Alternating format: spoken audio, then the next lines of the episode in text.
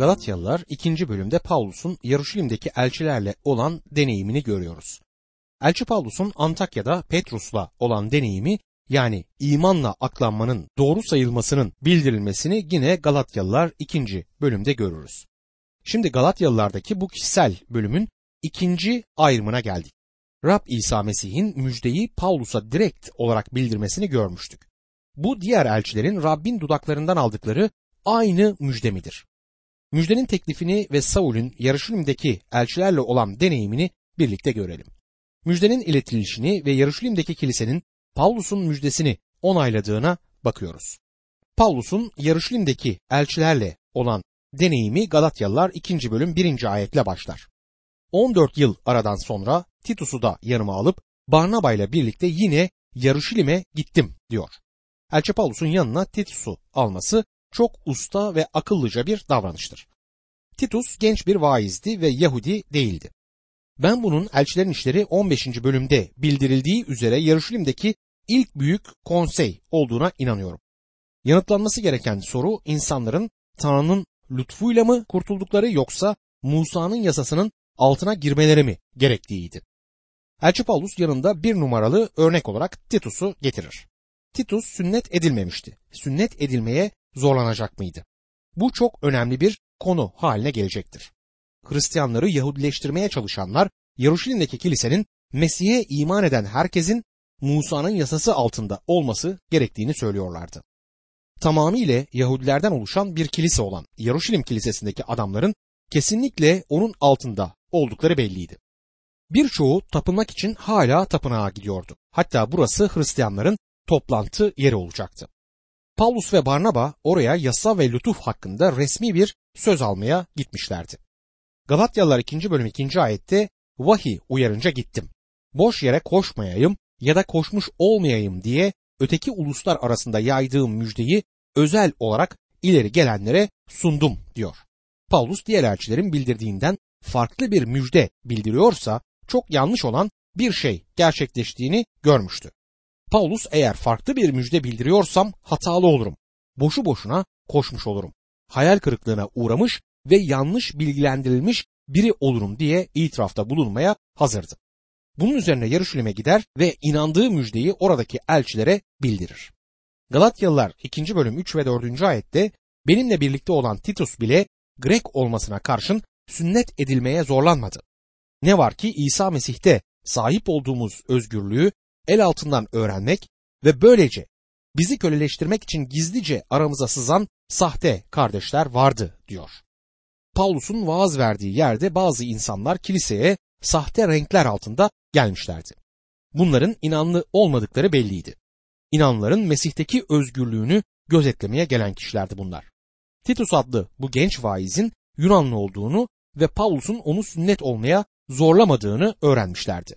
Peki Yeruşalim'deki kilise onun hakkında ne karara varacaktı? Elçi Paulus onu sünnet olmaya zorlamadılar. Sahte kardeşleri dinlemediler. Eğer dinleselerdi Tanrı'nın ruhu aracılığıyla özgürlüğün ve Mesih'in özgürlüğünün tadını çıkartmak yerine yeniden Musa'nın yasasına, köleliğe dönerdik diyor. Galatyalılar 2. bölüm 5. ayette müjde gerçeği sürekli sizinle kalsın diye bir an bile onlara boyun eğip teslim olmadık diyor. Paulus inançlarını savundu. Bu sahte kardeşler burada kiliseyle, ki o zamanlar neredeyse tamamen Yahudilerden oluşuyordu, bir araya gelen Titus adlı bu adam sünnet bile edilmemiş diyorlardı. Paulus hayır edilmedi ve edilmeyecek de demektedir. O da en az sizler kadar inanlı. Yasadan ayrı olarak imanla kurtuldu. Kurtuluş için yasanın hiçbir kısmını izlemeye başlamayacak bile demektedir. Burada Paulus çok cesur bir şekilde inançlarını savunur. Galatyalılar 2. bölüm 6. ayette ise ama ileri gelenler, ne oldukları bence önemli değil, Tanrı insanlar arasında ayrım yapmaz. Evet, bu ileri gelenler söylediklerime bir şey katmadılar diyor. Paulus elçilerle oturduk. Hiç olmazsa kendisi bunu yapmıştı ve ben Barnaba'ya ve Titus'un da orada bulunduğunu düşünüyorum ve müjdeyi bildirdik diyor. Onlar, Paulus kardeş, senin hakkında epey rapor işitiyoruz. Bizlere neler vaaz ettiğini söylerler. Ve Paulus onlara söyledi. Paulus bu elçilerin kendisinin vaaz ettiği şeylere ekleyecek bir şeyleri olmadığını görmektedir. Tanrı'nın lütfunu biliyorlardı. Onlar da Tanrı'nın lütfunu bildirmekteydiler. Her konuda tam anlamda aynı görüşteydiler. Hepsi de aynı müjdeyi bildiriyordu. Bu gerçekten harikadır. Galatyalılar 2. bölüm 7. ayette tam tersine müjdeyi sünnetlilere bildirme işi nasıl Petrus'a verildiyse sünnetsizlere bildirme işinin de bana verildiğini gördüler der. Petrus'un müjdesi ve Paulus'un müjdesi diye iki ayrı müjde olmadığını anlamalıyız. Bu adamlar tam bir görüş birliği içerisindedirler. Sünnet müjdesi ve sünnetsizler müjdesi sözleri müjdenin iletildiği kişiler hakkındadır. Paulus'un konuştuğu grup Yahudi olmayan uluslardı.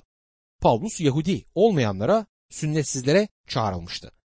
Elçi Petrus sünnetli olan kendi Yahudi kardeşlerine vaaz etmekteydi.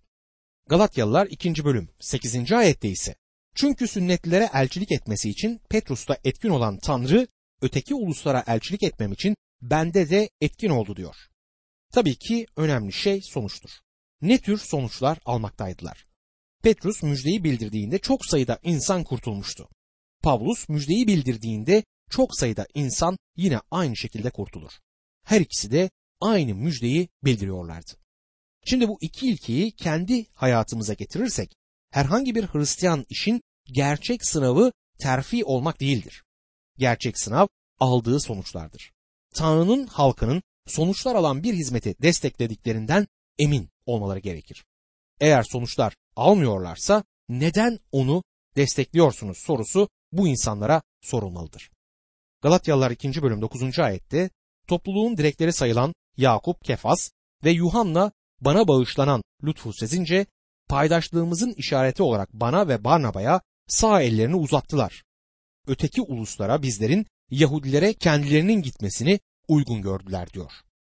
Elçiler Paulus'un elçiliğini kabul etmişlerdi. El sıkıştılar ya da paydaşlığın bir işareti olarak sağ elini verdiler der. Paydaşlık Yunanca koinoniadır. Bu sözcük müjdedeki en harika sözlerden birisidir ve kişisel bir ilişkinin en yüksek derecesini bildirir. Mesih'e ait şeyleri paylaşmak anlamına gelmektedir. Galatyalılar 2. bölüm 10. ayette ancak yoksulları anımsamamızı istediler. Zaten ben de bunu yapmaya gayret ediyordum der. Paulus daha sonra Yeruşalim'deki fakir kutsallar için bir sunuyla geldi. Çünkü kilise zulüm görüyordu ve zor bir durumdaydı. Paulus kendisi iman etmeden önce bir zulüm kampanyası yürütmüş olduğundan armağanı Yeruşalim kilisesine kendi elleriyle getirmek istiyordu. Bu sosyal bir hizmetti. Biz muhafazakarlar bu alanda yeterli biçimde gerçek bir hizmet veremediğimizden ötürü suçluyuz. Yakup bu konuda mektubunda çok pratik davranır. Yakup 2. bölüm 15 ila 17. ayetler arasında bir erkek ya da kız kardeş, çıplak ve günlük yiyecekten yoksunken içinizden biri ona esenlikle git ısınmanı, doymanı dilerim der. Ama bedenin gereksindiklerini vermezse bu neye yarar? Bunun gibi tek başına eylemsiz imanda ölüdür der. Ve oradaki yani Yeruşalim'deki elçiler Paulus kardeş fakirlere yardım etmeyi unutma demişlerdi. Paulus da bu tam yapmaya istekli olduğum şey şeklinde yanıt verir buna. Şimdi Paulus'un Antakya'da Petrus'la olan deneyimine bakalım. Paulus'un yaşamının bu kişisel bölümünde Arabistan'da Rab İsa Mesih'le ve Yeruşalim'de elçilerle olan deneyimlerini gördük. Şimdi Paulus'un Antakya'da Simon Petrus'la olan deneyimini göreceğiz. Bu bölümü gerçekten çok seviyorum. Antakya'daki kilise Yahudi ve Yahudi olmayanların bir karışımından oluştuğu halde genelde Yahudi olmayan uluslardan oluşan bir kiliseydi. İlk kilisenin nasıl hareket ettiğini düşünmeden orada olup bitenleri anlayamayız. Rabbin sofrasıyla bağlantılı olarak yapılan bir sevgi şölenleri vardı. Elçi Paulus 1. Korintliler'de bu konuda oldukça fazla şey söylemiştir. İlk inananlar Rabbin sofrasını kutlamadan önce bir yemek, bir sevgi şöleni için bir araya gelirlerdi. Yahudi olmayan kişiler İsa'ya iman ettiklerinde ortaya bir sorun çıkmıştı. Cemaatte hiçbir zaman putlara sunulan şeyleri yememiş olan Yahudiler bulunuyordu. Yahudi olmayanlar daha önceden putperestliler ve önce putlara sunulmuş etleri yemeye alışkındılar. Ayrıca Musa'nın yasasında murdar oldukları bildirilen domuz ve başka hayvanları da yemekteydiler. Onlar için bir şey fark etmiyordu çünkü bu şekilde yetişmişlerdi. Yahudi Hristiyanların alınmasını engellemek için ne yapılacaktı? Antakya'da iki farklı sofra kuruluyordu. Biri koşer sofrasıydı, diğeri de ulusların sofrası olarak adlandırılırdı. Paulus ulusların sofrasında yemek yerdi. Yahudi olduğu halde diğer uluslardan olan insanlarla birlikte yemek yiyordu. Çünkü et yiyip yememenin hiçbir fark yaratmadığına, etin sizi Tanrı'ya onaylatmayacağını öğretiyordu. Simon Petrus Paulus'u ziyaret etmek için Antakya'ya geldiğinde bu onun için yeni bir deneyimdi. Çünkü iman etmiş olduğu halde hiçbir zaman murdar olan bir şey yememişti. Petrus'un Kornelius'un evine gitmeden önce Yafa'da damın üzerindeyken Rab'be ne dediğini hatırlatmak isterim. Göklerin açılıp içinde her türlü murdar hayvanın bulunduğu bir çarşafın aşağıya indiğini görmüştü. Bir ses ona, "Kalk Petrus, kes ve ye" dedi. "Asla olmaz ya Rab" dedi Petrus. "Hiçbir zaman bayağı ya da murdar herhangi bir şey yemedim." Ses tekrar ikinci kez duyuldu. Petrus'a Tanrı'nın temiz kıldıklarına sen bayağı deme dedi. Petrus Antakya'da Paulus'u ziyaret etmeden önce bir süredir imanlıydı ama yine de Yahudilerin yemek yiyiş biçimlerini izliyordu. Petrus kiliseye geldiğinde orada uluslar için bir sofra ve bir de koşer sofrası gördü. Şimdi Petrus'un tepkisine bakın. Galatyalılar 2. bölüm 11 ve 12. ayetlerde ne var ki Kefas Antakya'ya geldiği zaman suçlu olduğu için ona açıkça karşı geldim.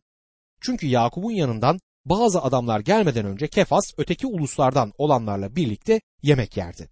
Ama o adamlar gelince sünnet yanlarından korkarak sünnetsizlerden uzaklaştı, onlarla yemek yemez oldu diyor. Herhalde şöyle olmuştu. Yemek zamanı gelince Simon Petrus koşer sofraya gitti. Paulus da ulusların sofrasına gitti. Petrus ulusların sofrasında Yahudilerce temiz olmayan et olduğunu görmüştü.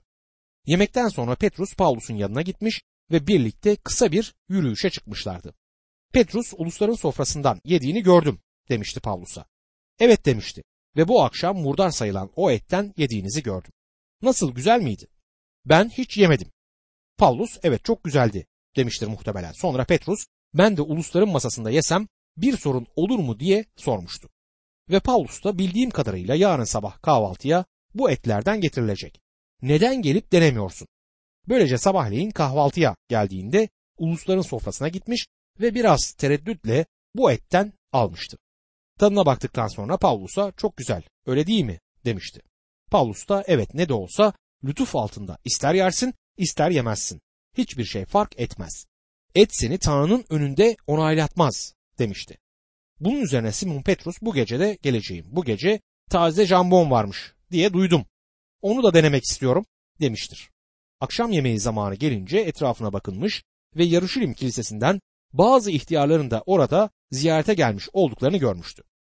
Bunun üzerine Simon Petrus ulusların sofrasının etrafında dolaşıp koşer sofrasına gitmiş ve dayak yemiş biri gibi oturmuştu. Paulus onun böyle yaptığını görmüş ve şunlar olmuştu. Galatyalılar 2. bölüm 13 ve 14. ayetlerde. Öbür Yahudiler de onun gibi ikiyüzlülük ettiler. Sonunda Barnaba bile onların ikiyüzlülüğüne kapıldı. Müjde gerçeğine uygun davranmadıklarını görünce hepsinin önünde Kefas'a şöyle dedim. Yahudi olduğun halde Yahudi gibi değil, öteki uluslardan biri gibi yaşıyorsun. Nasıl olur da ulusları Yahudi gibi yaşamaya zorlarsın? Petrus'un ister koşer sofrası isterse ulusların sofrası olsun, her iki sofradan da yemesinde bir sakınca yoktu. Ama ulusların sofrasında yedikten ve Yeruşalim'den gelen kardeşlerin korkusundan koşer sofrasına döndükten sonraki davranışıyla ulusların sofrasının yanlış ve koşer sofrasının doğru olduğunu söylemişti. Yeruşalim'den gelen bu kardeşler katı yasa yanlısıydılar ve lütuf altında bu onların ayrıcalığıydı. Günümüzde belirli etleri yememeleri gerektiğini düşünen kişilere bir itirazım yok. Ama onların da bana istediğim şeyi yeme özgürlüğünü tanımaları gerekir. Doğrusunu isterseniz ben sağlık nedenlerinden dolayı domuz etinin yenmesini doğru bulmuyorum. Ama benim için kesinlikle bu dini bir şey değildir. Simon Petrus Mesih'teki özgürlüğünden yeniden Yahudiliğe dönmüştü.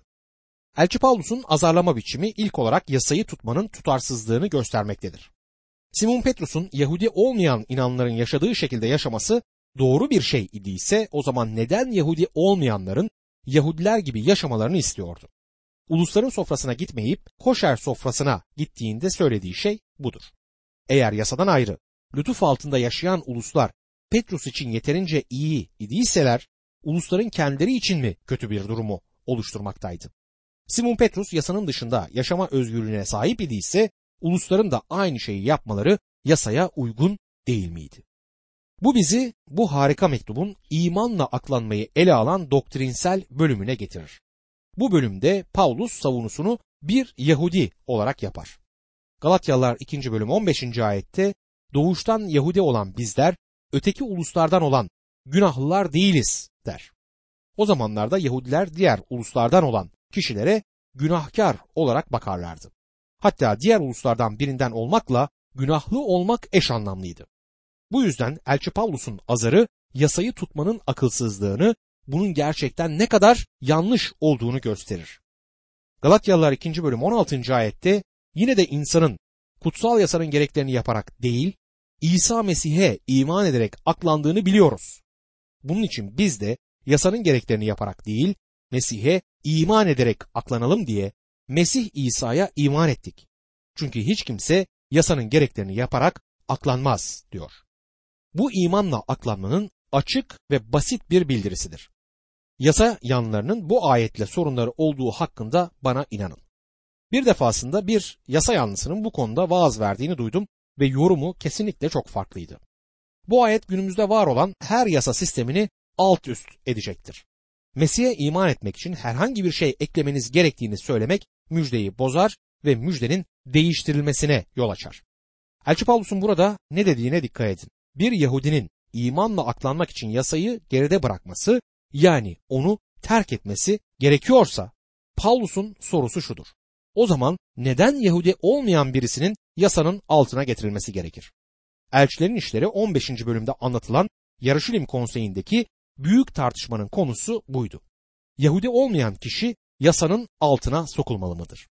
Tanrı'ya şükür ki Tanrı'nın ruhuyla gelen yanıt, Yahudi olmayan kişinin kurtulmak için ve ayrıca günlük yaşamında da yasanın altında olmadığıydı. O şimdi çok daha yüksek bir düzeyde bulunmaktadır, lütfun altında. Yasayı yerine getirmenin imkansız olduğu zaten kanıtlanmış olduğu halde Yahudi olmayan kişi yasanın altında aklanma bulabilir miydi? Yahudiler neredeyse 1500 yıldır yasaya sahiptiler ve yasayı yerine getirememişlerdi.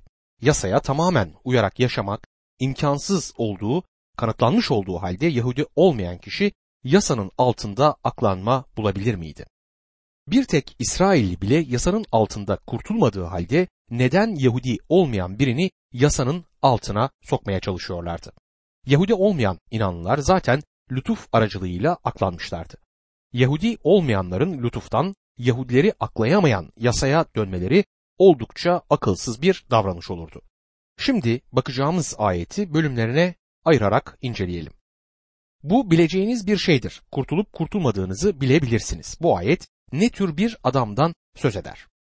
Antrapos, insanlık anlamına gelen Yunanca bir sözcüktür.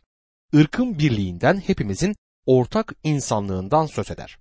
Bu renklerin sosyal engelini ortadan kaldıran bir kelimedir. Irk engelini ortadan kaldırır. Bütün insanlar çarmıhın önünde aynı düzeydedirler ve bu düzeyde günahlı düzeyidir. Siz bir günahlısınız. Ben bir günahlıyım. Kim olursanız olun fark etmez. Tanrı'nın gözünde hepimiz günahlıyız. İnsanın kutsal yasanın gereklerini yaparak aklanmadığını biliyoruz. Bu Musa'nın sistemini ve her yasal sistemi içermektedir. Söylemek istediğim şey şudur. Kurtulmak için belirli bir kiliseye katılmanız gerektiğini ya da vaftiz olmanız gerektiğini, hatta belirli bir deneyim yaşamanız gerektiğini söylüyorsanız bu ayeti yalanlarsınız. İnsanın yasanın gereklerini yaparak aklanmadığını bizler biliyoruz. Bu herhangi bir yasayı içine almaz. Yani Pavlus'un her inançta bulunan her yasal sistemi buna dahil ettiğini görüyoruz. Bu Mesih inancını dünya üzerindeki tüm diğer inanç sistemlerinden farklı kılar. Bildiğim bütün dinler, ki bu dünyadaki birçok tarikat ve dini etüt ettim, bizlere bir şeyler yapmamız talimatını verir. Halbuki Mesih inancı farklıdır. Mesih inancı bizlere imanla aklandığımızı, doğru sayıldığımızı söyler. Yani iman sizin için bitmiş bir etkinlik ve bir gerçektir. Bütün diğer inanç sistemleri yap der. Mesih inancında yapılmıştır der. Büyük antlaşma yapılmıştır ve bizden ona inanmamız beklenir. 1. Korintliler'deki önemli bir ayete dikkatinizi çekmek istiyorum. 1. Korintliler 12. bölüm 3. ayette. Bunun için bilmenizi isterim ki Tanrı'nın ruhu aracılığıyla konuşan hiç kimse İsa'ya lanet olsun demez. Kutsal ruhun aracılığı olmaksızın da kimse İsa Rab'dir diyemez diyor. Şimdi size ve bana sorulan soru şudur. Biz nasıl İsa'nın lanetli olduğunu söyleyebiliriz? Siz bana Mesih'e iman edip onu kurtarıcın olarak kabul ettiğinde alman gereken her şeyi almadın. Kutsal ruh sana Mesih'te almadığın bir şey verebilir ve bugün Tanrı'dan bunu istemelisiniz derseniz dostum, bunu yapmak Rab İsa'nın sizin için ölmek üzere geldiğinde çarmıhta yaptığı işi ve sizin için öylesine kusursuz bir kurtuluş sağladığından ötürü göğe çıkıp Tanrı'nın sağ yanında oturmasını küçümsemektedir. İbraniler 1. bölüm 3. ayete baktığımız zaman İsa Mesih'in şimdi Tanrı'nın sağında oturduğunu görüyoruz. Oturdu çünkü artık yapacak bir şey yoktu. Başka bir şey olsaydı oturmadan önce onu da yapardı. Benim için her şeyi yapmadığını söylediğinizde İsa Mesih'in lanetli olduğunu söylersiniz. Ve Tanrı'nın kutsal ruhu aracılığıyla bunu söyleyemezsiniz. Yani bunu söylerken bana kutsal ruhtan bir söz iletmezsiniz. Yuhanna 16. bölüm 13 ve 14. ayetlerde ne var ki o, yani gerçeğin ruhu gelince sizi tüm gerçeğe yöneltecek. Çünkü kendiliğinden konuşmayacak. Yalnız duyduklarını söyleyecek ve gelecekte olacakları size bildirecek. O beni yüceltecek. Çünkü benim olandan alıp size bildirecek diye yazar. Dostum, Mesih'e iman ettiğinizde o size bu hayatta ihtiyacınız olan her şeyi vermiştir. Bütün armağanları dağıtan Mesih'tir. Kutsal ruh onları verendir ama yeryüzünde Tanrılığın ikinci kişisinin denetimi altında çalışmaktadır. Rab İsa Mesih kilisenin başıdır. Dostum, bizler onda her şeye sahibiz. O ilk ve sondur. O amindir ve amin dediğinizde duanız bitmiştir dostum. Mesih her şeyi yapmıştır. Bu ayet o kadar açıktır ki onu yanlış anlamak imkansızdır. Yine de insanın, erkek ya da kadın, siyah ya da beyaz, zengin ya da fakir, Romalı, Afrikalı, Çinli, Türk, herhangi bir insanın kutsal yasanın gereklerini yaparak değil, İsa Mesih'e iman ederek aklandığını biliyoruz. Bu iman artı bir şey değil, iman artı hiçbir şeydir. Ayet şöyle devam eder. Bunun için biz de Mesih'e iman ederek aklanalım diye Mesih İsa'ya iman ettik. Paulus "biz" sözcüğüyle ne demek ister? Biz İsrailler demek isteyerek kendini de buna dahil etmektedir. Kendisi ve diğer Yahudilerin yasayı terk edip Mesih'e gelmeleri ve yasanın işleri yerine Mesih İsa'ya aklanmak için iman edip güvenmeleri gerektiğini söyler. Bu ayetin bitimi o kadar açıktır ki ben bunu herkesin anlayabileceğini düşünüyorum. Çünkü hiç kimse yasanın gereklerini yaparak aklanmaz. Ondan her şeyi almadığımızı söyleyerek Rab İsa'nın işini küçümsemeyelim. Ben cehenneme mahkum bir günahlıydım. Ona kurtarıcım olarak güvendim ve ondan kusursuz kurtuluşu aldım. Doğrusunu isterseniz bir sonraki ayeti anlamak biraz daha zordur.